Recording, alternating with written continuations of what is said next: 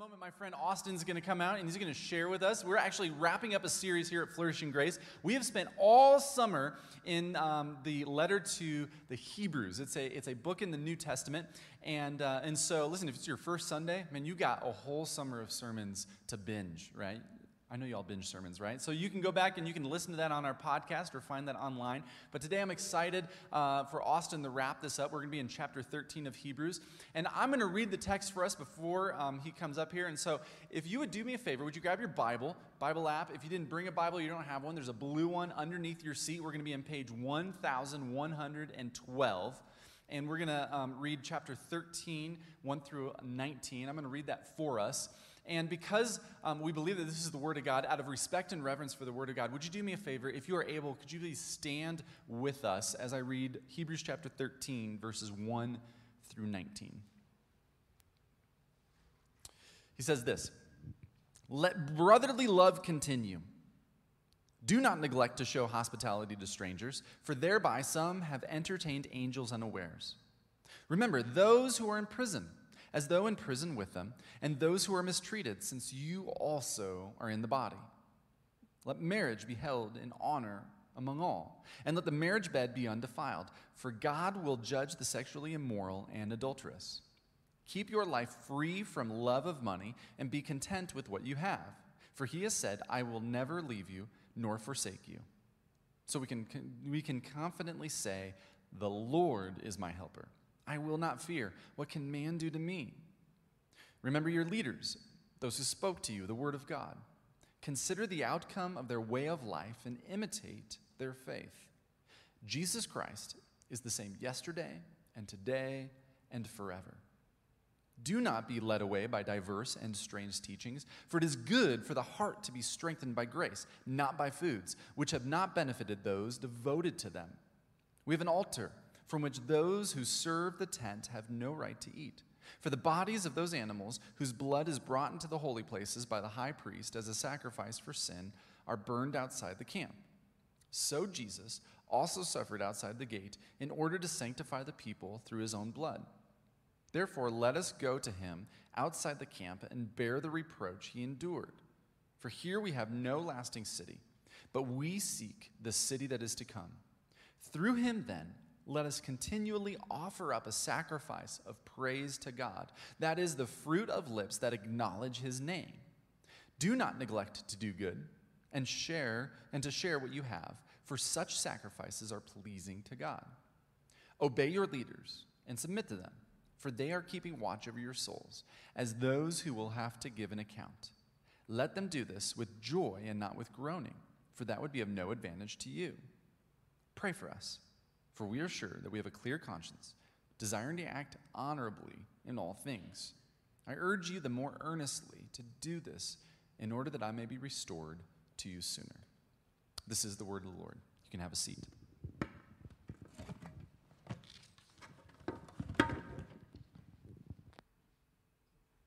Good morning, everybody. Almost good afternoon.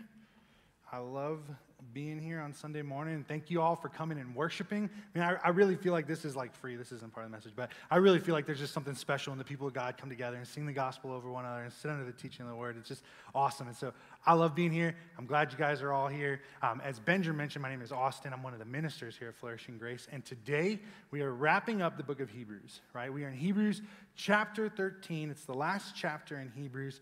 And it's funny because as I was, uh, preparing for this, I kept being reminded of when I moved to Utah. And, and that's primarily because Utah's kind of a strange place. Uh, it's, and, and I think we all can maybe relate to that. We've all moved to Utah. Um, but I was coming from Dallas. And so when we got here, right off the bat, like in Dallas, I don't think they even know what mountains are. And so when, when we got here, we're looking around, we see these beautiful mountains. We're like, oh my gosh, this place is weird, you know? And then we're like driving down the road, and all the drivers are just uh, incredibly nice. Like everybody's like just nice. They're like letting me over, and they're not they're not great drivers, but they're very nice. And and and so I was like, man, this is strange. Like, where am I? And then we get off the road. I'm looking for a coffee shop. I can't find a single one, but there are these crazy things called soda shops everywhere. And I'm like, I don't know where I am. Like, this is weird. And so uh, we, we all kind of know what it's like uh, to move to a weird place. And the thing about moving to a weird place or living in a strange place is that uh, soon what's weird starts to become normal.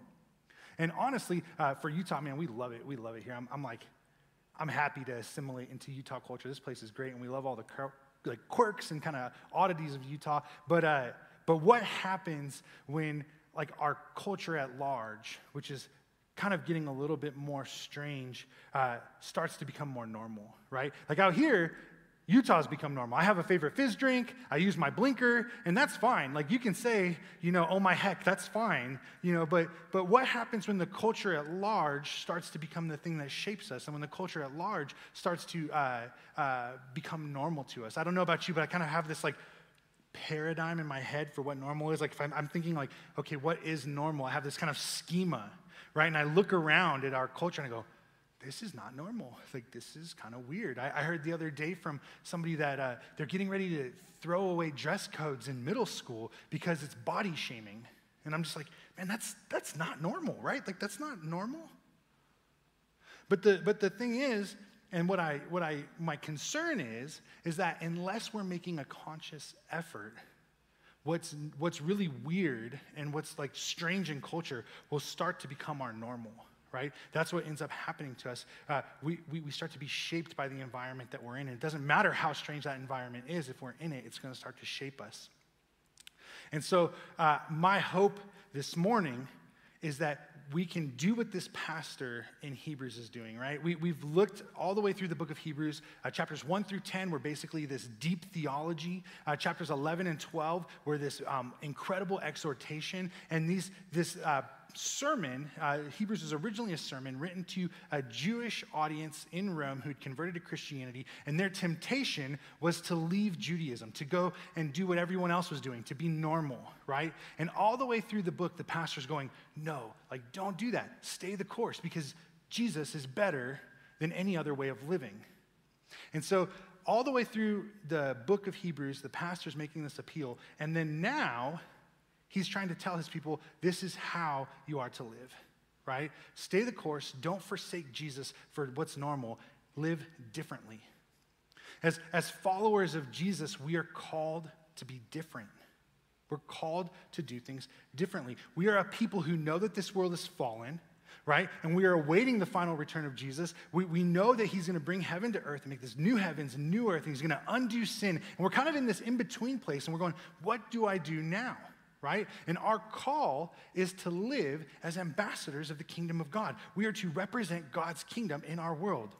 And if we're doing that, it's gonna be a little weird. It's gonna be a little different. And, and that's okay. We should be a little odd. Now, I'm not saying that we should be tucking like our shirt into our underwear. You know, that's, that's a little too weird. Like, that's not what we're called to do. But there should be, in the lives of a follower of Jesus, some obvious, distinguishable differences, right? We should be odd, there should be some obvious, distinguishable differences. And these differences should not be hidden. They should be obvious. As people encounter us, as people engage with us, there, there should be things that are different about us. And not because we're trying to parade our righteousness before men, but because we have literally been transformed by Christ and empowered by his Spirit to live differently.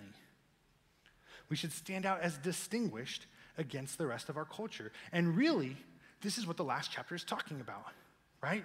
This is what it's talking about. It's saying this is how you live differently. And so, as we're looking through Hebrews 13, we're going to see three different ways that a follower of Jesus should live differently, that a follower of Jesus should be distinguished against the rest of the culture, right? And the, and the first way that we should have an obvious distinguishable difference, the first way that we should be distinguished is by love instead of consumerism.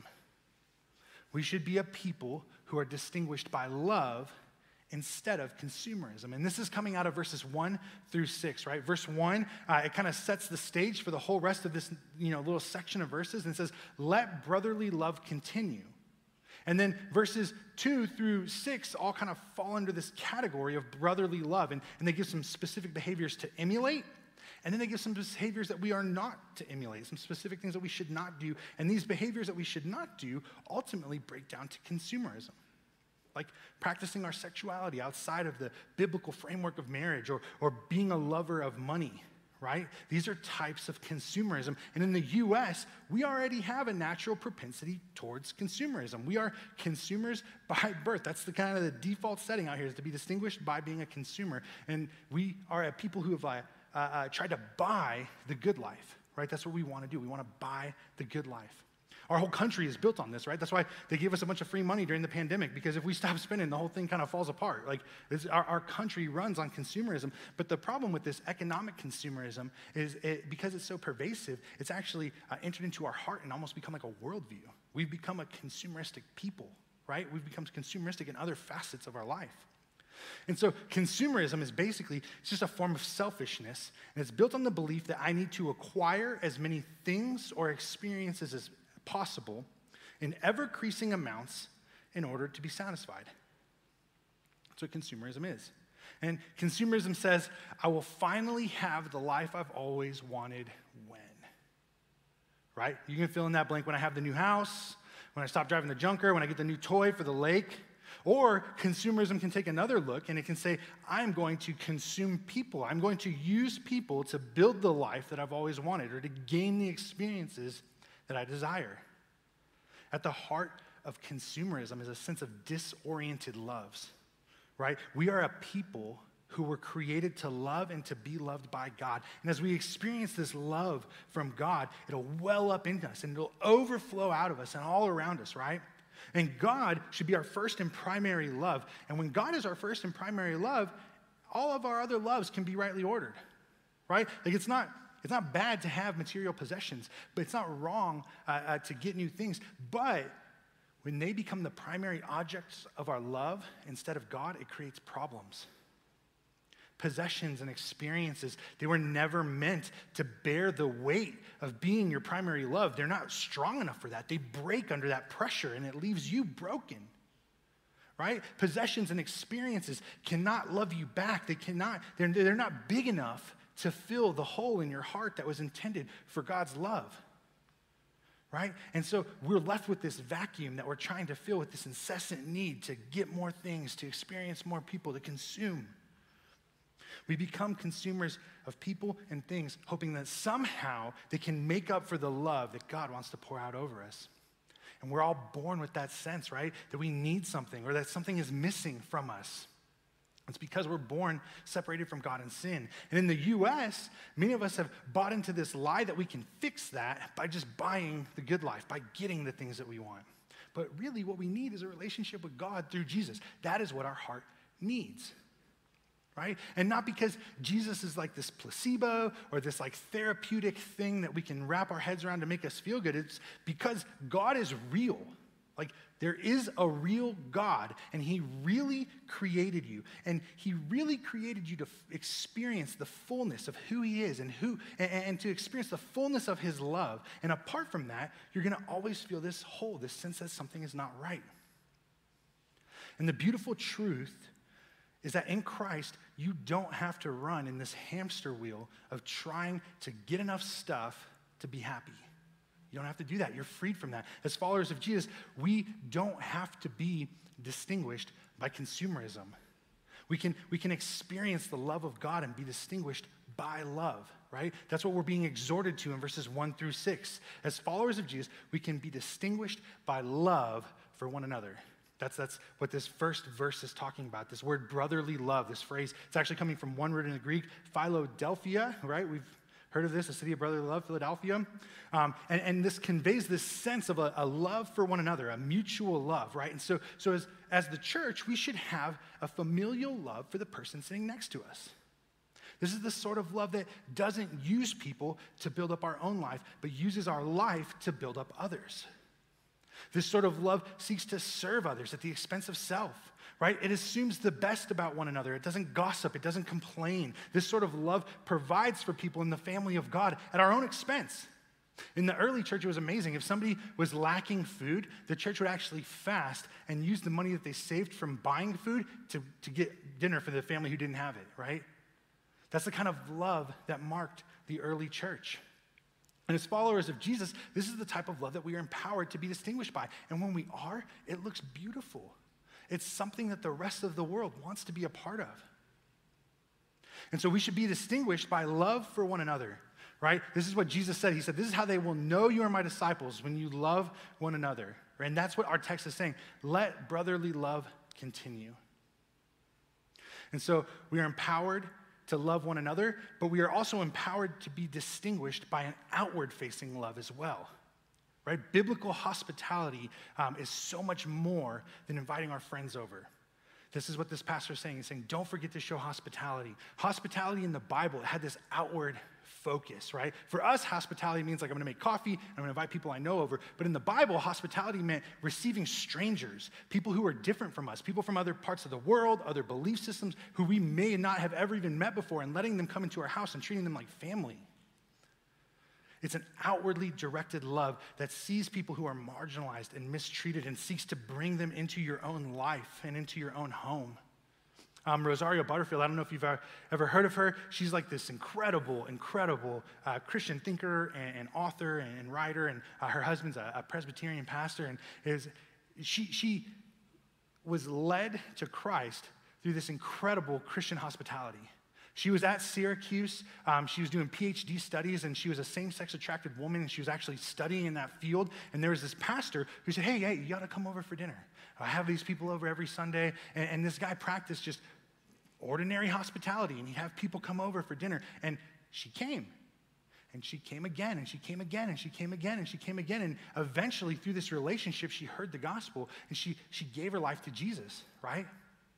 And now she's this big advocate for what hospitality looks like. She wrote a book, and I love what she says. She says, um, Those who live out radically ordinary hospitality see their homes not as theirs at all, but as a God's gift to use for the furtherance of his kingdom. They open doors, they seek out the underprivileged, and they know that the gospel comes with a house key.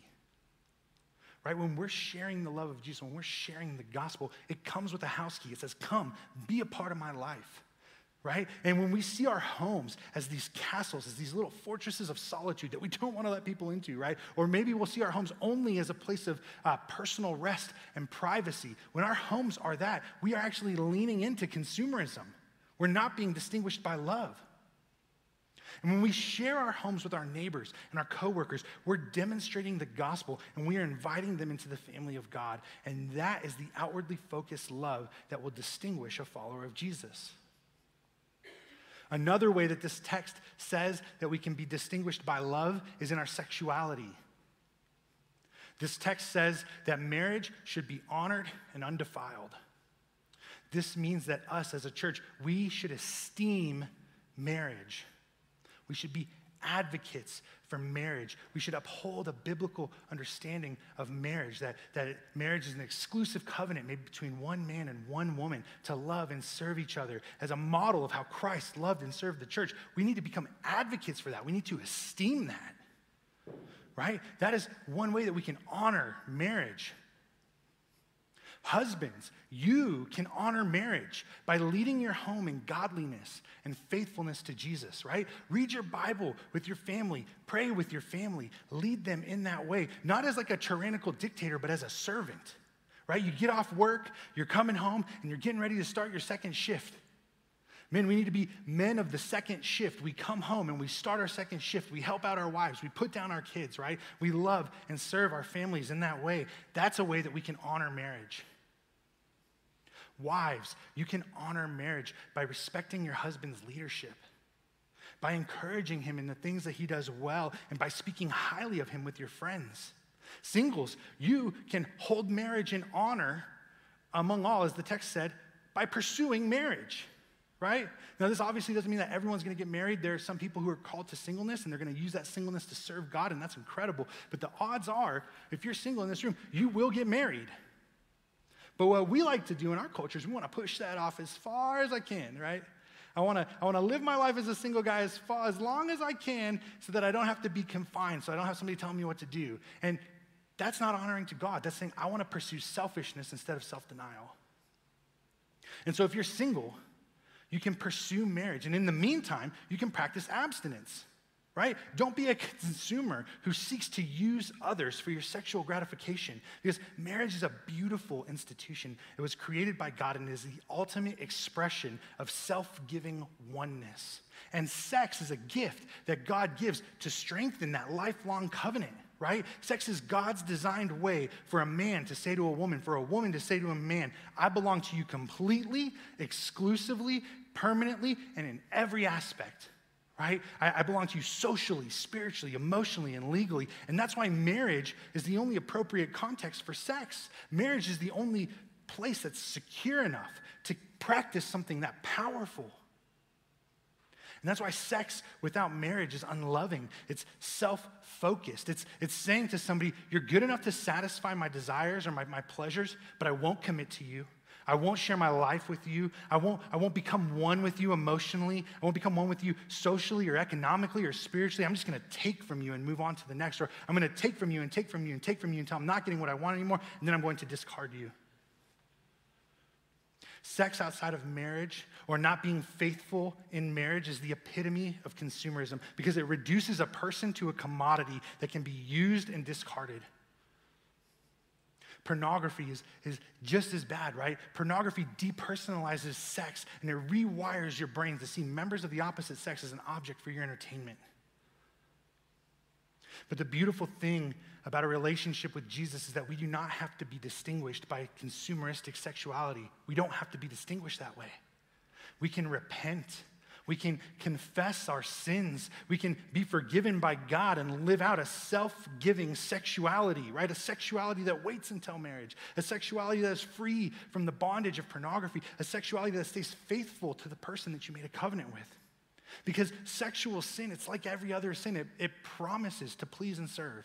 But in the end, it enslaves and it dominates. And in Christ, we have the freedom to be distinguished by love in our sexuality.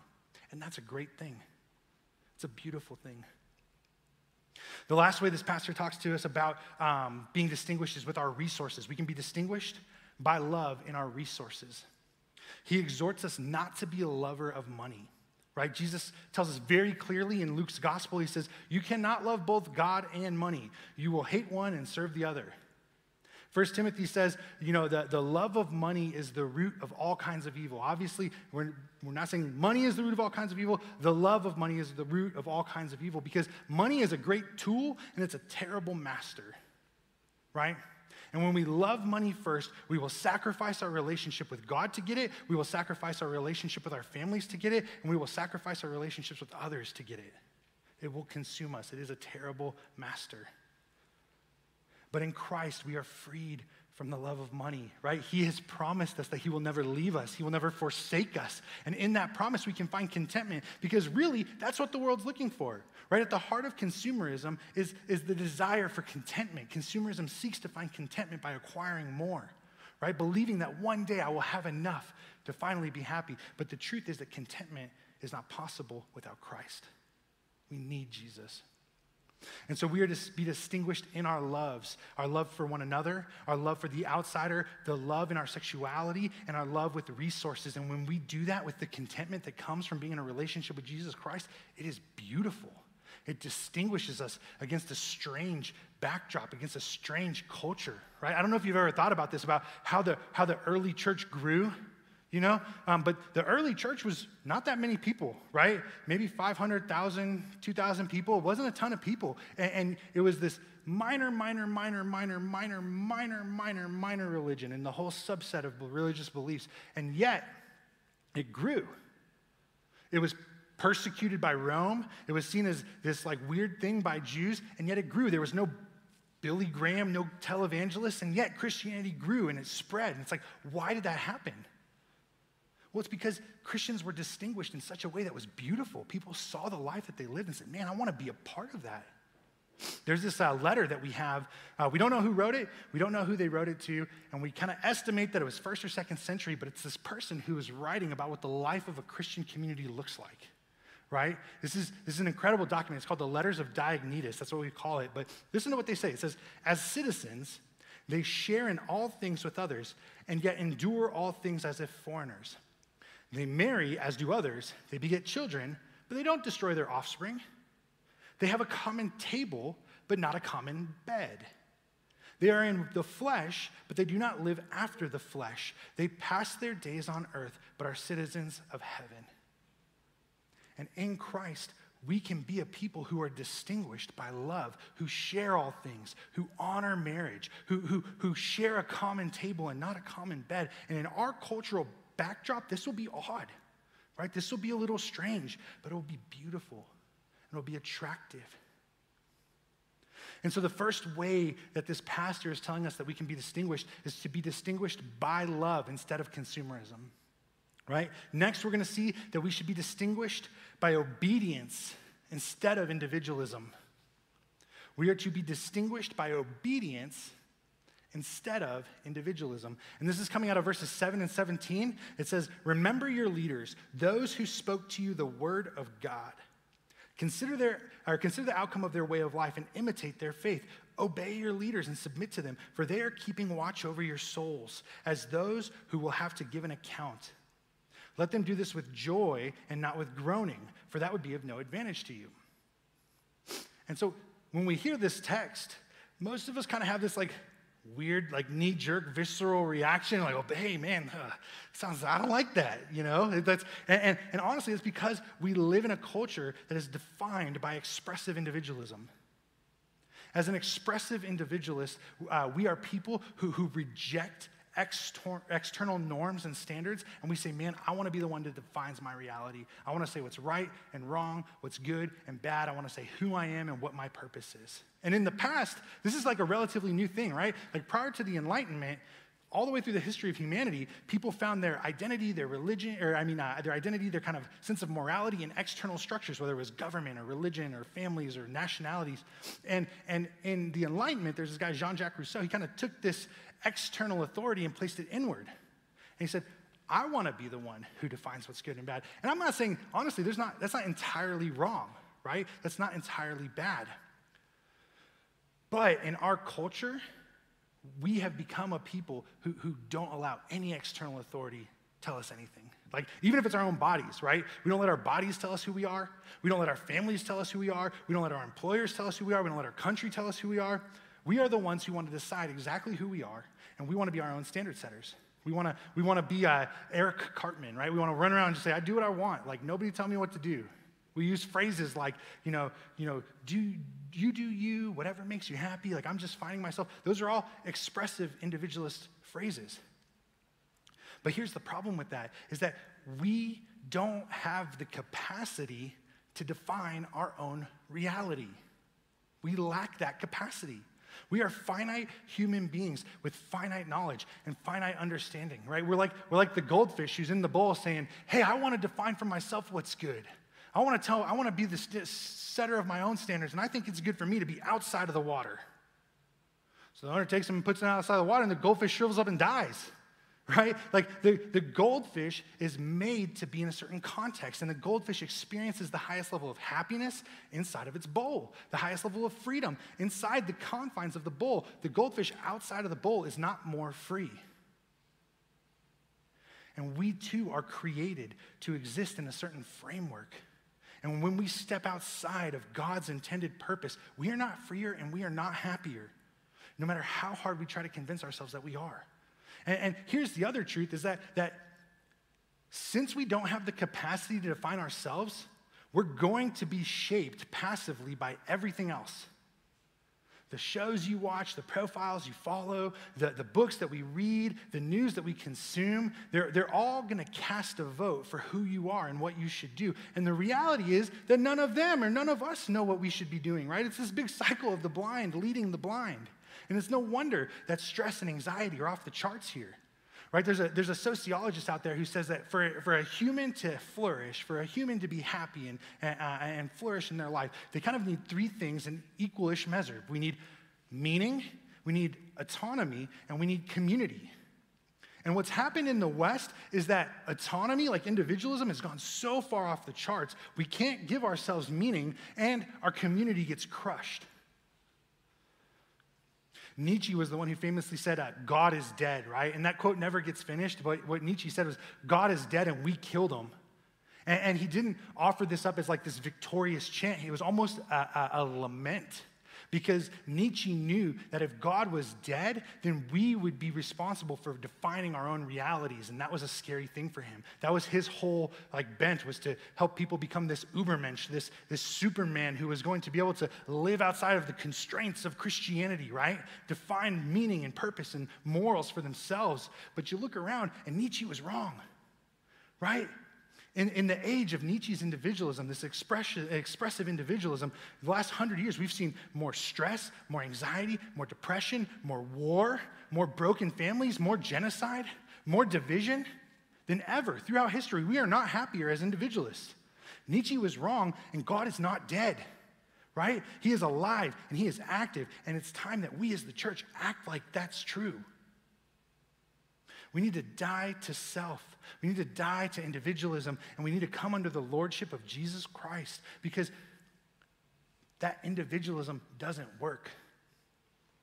We want to stop being distinguished by individualism and start being distinguished by obedience to Jesus. And Jesus, He is our benevolent King. He is good. He is a good king who suffered and died so that we can have this flourishing life under his rule. And he made you, he knows you, he knows what's best for you better than you do. And, and Jesus is rooting for you. He wants you to succeed. It's like, it's like you're a bowling ball, right? And Jesus is going, man, I want that guy to hit down as many pins as possible. And so he puts up two bumpers so we don't end up in the gutter. And this text kind of tells us what those bumpers are. The first one is his word, right? We are to be a people shaped by scripture. In Scripture, we see that God is a good and loving God who made this incredible world for us to enjoy. But the Bible also shows us that humanity has rebelled against God. We are a people who don't want, we don't want God's authority over us. We rebelled and we want to have the authority ourselves. And we also see in Scripture that that has never worked out. We see that in history. We see that in Scripture. Scripture tells us that no one is righteous. No one seeks God. No one pleases God apart from His grace. We are all selfishly turned inward on ourselves. And because of that, because of our sin, we are under God's wrath and judgment. That's a scary place to be. But we also see in Scripture that because God is a good and loving God, He provided a place for us, or a way for us to be reunited to Him through the sacrifice of His Son, without sacrificing His justice. Jesus lived the life that we should have lived, and He died the death that we deserve, so that when we trust in Him alone, the work that He did alone for the atonement of our sins, we can be brought back into the family of God. And then scripture tells us that when we are brought back into the family of God, we are empowered by his spirit. We become indwelled by the Holy Spirit, and he gives us the grace to live out a life that honors him and is good for us. That needs to be the narrative that we lean into, right? We don't need to define our own reality. We need to lean into the narrative that's been given to us in Scripture, and we need to read God's Word every day. Do what it says, align our lives to God's Word, not the other way around.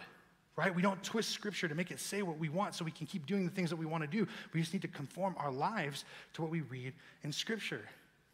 And so that's the, that's the first bumper that Jesus gives us to practice obedience. The second bumper is, is our pastors, the pastors of the church. Pastors are men who have been appointed by God to lead his family spiritually in godliness and faithfulness to Jesus, right? In the same way that a husband is to lead the family in godliness and faithfulness to Jesus, pastors do that for the church. Pastors don't come with their own authority. They don't come with an authority that usurps the Bible. They come under the authority of King Jesus and in submission to his word. And we see in Scripture that there are types of men that pastors or qualifications for the men that pastors or, or, or lead shepherds, as we call them at, at Flourishing Grace, should be right? Your, your lead shepherds and your pastors should be above reproach, the husband of one wife, sober minded, right? Not given to drunkenness, self controlled, respectable, hospitable, able to teach, gentle and not violent, a peacemaker who's not quarrelsome someone who is content and not a lover of money. He must lead his family well, and he must be mature in his faith, not a recent convert, and he must be regarded well in the community. Those are the qualifications for a pastor. And scripture says that when a pastor is not these things, they are not qualified to be a pastor. And you, as the church, keep us accountable to that. But when a pastor is those things, when a pastor is doing those things, you are to come under that pastor's leadership. And we are held accountable for your spiritual life. And so, a good pastor their deepest desires is to see you and help you grow in your affections and obedience for Jesus. That's what we want. Right? And I can tell you, the pastors at Flourishing Grace here, all, all your pastors and your lead shepherds, their deepest desire is to see you grow in affections for and obedience to Jesus. They want to use ministry to build you up and not the other way around. And so we are to be a people who are distinguished by obedience. Jesus gives us two tools to help do that the, his word and the church filled with spiritual leaders called pastors. And when we submit to Jesus and we leverage those tools, we can be a people who are distinguished by obedience. And I think sometimes there's like this pain line that we kind of have to cross, right, to get there. I was recently having this conversation with my five year old. If you all know my five year old, you know, she's like, she's the sweetest little kid. She's super kind and super compassionate. She's this huge heart, but like, she's just entered into this stage now, which uh, some of my, my, my parents of like older friends are telling me it kind of lasts a while sometimes, but, but she thinks she knows better than us. Like she, she thinks she's smarter than us, right? And so everything that we say, there's like this kind of back talk or why or this or that. And so I sat her down the other day and I said, Hey, Eliana, I said, You are so smart. You are such a smart girly. She starts smiling a little bit, you know. I said, Man, God has made you such a great thinker. And she's like smiling even more. But sweetie, you're five. You know this much. That's it. And all of a sudden, this smile turns into this frown and she starts getting sad. She actually started crying, right? This reality that she only knows this much was like hurtful to her. And I said, But you know what, sweetie? God has given you dad and mom. And guess what? We know this much. And we love you, and you can trust us, and we, you can trust us to help you make wise choices and to be happy in life. And all of a sudden, this crying started to suck back up, you know, that, that tension was broken a little bit because she realized that she can trust us. And doesn't mean she's obeying yet, but at least we got this conversation in there, you know? But, but I think a lot of times we're like the five year old, right? We're, we're walking around going, man, I know what's best for me. You don't have to tell me anything. And God's going, guys, you know this much? And I know infinitely more than this much and I'm a good God, and I love you, and you can trust me. And sometimes there, when God tells us, man, you know this much, there's this pain line that we have to cross, and it's going to be hurtful. We're going to have to say, man, I have to die to self, I have to die to individualism. And what we do, we can lean into God, and there's comfort in that.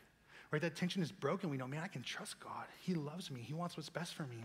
And so as a people, we need to be people who are distinguished by love instead of consumerism. We need to be distinguished by obedience instead of individualism. And then the last way that this text tells us to be distinguished is to be distinguished by Jesus instead of novelty. We're to be distinguished by Jesus instead of novelty. And this, this truth comes out of verses 8 through 16. The pastor starts off by saying, you know, Jesus is the same yesterday, today, and forever. And then he exhorts his people uh, to not be led away by strange teachings. And then he, he reminds his people uh, the teachings of the gospel right? That, that Jesus was and is this atoning sacrifice, and that in him we are citizens of this everlasting kingdom. And I think this is an especially timely message for us in the 21st century because we're always chasing after the new thing. Right? We want the, the newest iPhone, the newest model of car, the newest house, or, or maybe we desire to be thrilled by these new, latest, and greatest like trends and ideas. And, and this can be dangerous, right? Like when this kind of thinking uh, uh, gets into the church and gets into us, it can look like us, you know, leaving a faithful, Jesus centered church to go be a part of the newest, latest, and greatest thing with the like lights and the smoke and all that. And, and there's nothing wrong with any of those things necessarily, but when we're leaving a good and faithful church that we've committed to be a part of and going to this new thing because, because it's new, when we're chasing new instead of Jesus, that's a dangerous place to be. Because all of a sudden, something newer will come and something better than the church will come. And then, if we just have this propensity to leave and follow the next newest thing, we can leave that church too. And soon, we're not in a community of faith being exhorted to live godly lifestyles. Um, we, we can also see this creep into theology, right? Being distinguished by our uh, uh, novelty in theology looks like adding to Scripture you know, I'm not, I'm not satisfied with these core doctrines that the church has always believed, or, or maybe I don't like this ancient Christian ethic that's not up to date anymore. And so I'm going to find a new scholar that kind of tells me what I want to hear. And, and, and, this pastor in Hebrews is so clear. He says, don't be led or don't be led astray by diverse and strange teachings, Paul in, in 2 Timothy chapter 4, he tells Timothy the same thing. He says, For the time is coming when people will not endure sound teaching, but have their itching ear, but having itching ears, they will accumulate for themselves teachers to suit their own passions, and they will turn away from listening to the truth and wander off into myths.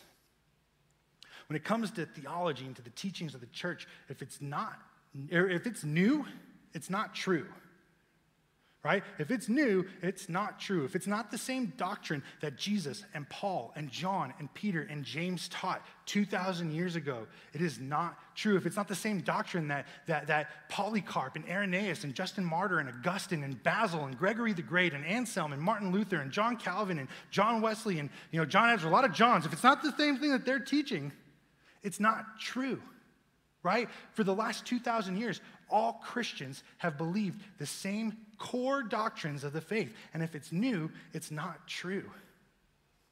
In the book of Jeremiah, the people are wandering away from God. They're, they're acting in sin. They're acting in rebellion. They have this kind of fake worship. And God raises up Babylon as like a judgment against them. And then he raises up Jeremiah to try to help them to repent. And Jeremiah's exhortation, listen to this. He says, Stand by the roads and look. Ask for the ancient paths where the good way is and walk in it. Find the rest for your souls there. God is saying, look, if you want to be saved, if you, if you want rest for your souls, Judah, don't go after these new teachings. Stay on the ancient paths and the paths that have proven good, and your souls will find rest there. The Jewish Christians being addressed in Hebrews, they have that same temptation, right? They're wanting to drift back and, they're wanting to, to get off of the ancient path. And the pastor's saying, No, don't do that. Stay with Jesus. He says, Be strengthened by grace. Don't be strengthened by the belief that you can do something to earn grace. And, and I know that that message is still valid for us today, right? Be strengthened by grace. Because at, at the heart of this desire for novelty um, is a desire to be thrilled. That's what we're looking for. When we're not experiencing this thriving relationship with Jesus, we look for that somewhere else. We're going to seek that thrill out in a new car or a new house or a new career or a new spouse, whatever it is. We are, we, we, we're going to try to find that thrill, but what our heart is actually looking for, what we're actually missing is Jesus. It just doesn't know it. Jesus in his deity, uh, we have the assurance and the security uh, that, that he is the same, right? His promises are the same yesterday, today, and forever. His nature and character are the same yesterday, today, and forever. His will is the same yesterday, today, forever. And yet, at the same time, we have a God who will never be fully known. Never be fully known. Jesus is so vast and so transcendent that his followers can know him better every single day and still never fully know him. Even in eternity, we're not given this sense of omniscience, right? We're still created beings. And in the new heavens and new earth, we, we, we are going to know Jesus more every day forever. We will spend forever in relationship with Jesus, discovering new facets of who he is that are all completely in line with his immutable, unchangeable character. That's incredible. We'll never get to the end of Jesus. God's character is the same yesterday, today, and forever. His promises are the same yesterday, today, and forever. Jesus' work yesterday of atonement that we are clinging to today will still be valid in the future and forever. And there is hope and there is stability in that. But at the same time, Jesus is so unsearchably immeasurable that we can find novelty, the novelty that our hearts crave in him. Jesus is fully knowable and can never be fully known. And so, if you are seeking out the thrill of novelty and things and experiences and pleasures, uh, uh, you, you, your understanding of Jesus is too small. You're missing out. I love how John ends his gospel, right? He writes this whole book about Jesus and he ends it by saying, Jesus did many other things as well. If every one of them were written down, I suppose that even the whole world would not have room for the books that it would be written. That's incredible. We serve a God who is unchangeable in who he is and yet is inexhaustible in who he is. And so we don't need to find novelty in other things because the novelty of God is boundless, right? The novelty of sex is finite. The, the novelty of the physical universe is limited. Pleasures and food will become bland. The, the mental pleasures that we can take in learning and in biology and in, and in you know, chemistry and physics, they're all finite and they're confined. But the essence of God and his immutable infinitude, his holiness, his glory, it's inexhaustible. We belong to the God that can satiate us forever and ever and ever and ever and ever and ever and ever and ever and ever and ever and ever and ever all the way into eternity. And so I'm not saying that we need to sit around and be boring and never do new things, but what I'm saying is that we don't want to be people who seek out novelty for its own sake. And as you do new and exciting things, do them as an act of worship to the one who created excitement, right? To the God who says, I am making all things new. And in that, you can be satisfied because novelty, in and of itself, will never satisfy you. And so, as a church, we need to be a people who are distinguished by Jesus instead of novelty. Because we live in a world that is rapidly changing, and, and our temptation will be to conform to it, right? To adopt the worldviews and the culture. And the answer is not to rally behind a political party, it's not to fight or argue or protest or post on social media. We are called to be odd right? We must have obvious, distinguishable differences. We are called to be odd, but we're not called to be apart. We want to be distinct from the world in a beautiful and attractive way in the world. Um, we talked about Jeremiah a little bit ago. Eventually, Babylon took over Jeremiah, or I mean, over Judah, right? And Jeremiah is speaking to the people again. And I love what God says to his people who are now in this weird and strange land. He doesn't say withdraw, he doesn't say, you know, confine yourself, cloister off, and become this weird community. He says, build houses and settle down, plant gardens and eat what they produce, marry and have sons and daughters, find wives for your sons and give your daughters in marriage so that they too may have sons and daughters. Increase in number there, do not decrease, and seek the peace and prosperity of the city to which I have carried you into exile.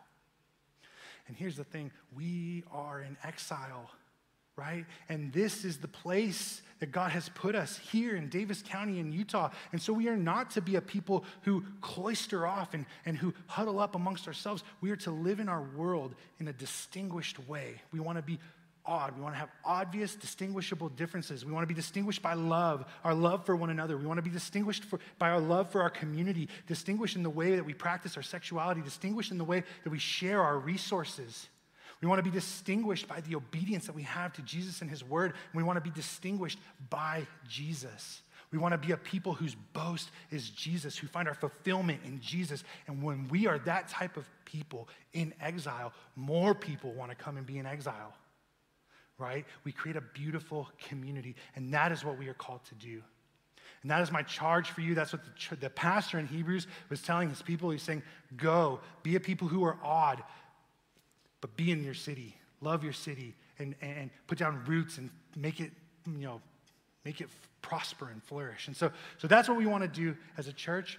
And it's to that end that I will pray as we close out this series. Father, we are thankful for you. We are thankful that you are a good God. We are thankful that you love us, that you call us, that you've made a way for us to be in relationship with you and be reconciled to you and your Son. And we ask that uh, for those of us who are in Christ, that, that we would live as a people who are distinct, that are distinguished amongst our community, that we would be a people who, who love you well and love others well, and that it would be beautiful, and that your kingdom would expand here in Davis County. Uh, we love you and we praise you, and we pray this in Jesus' name.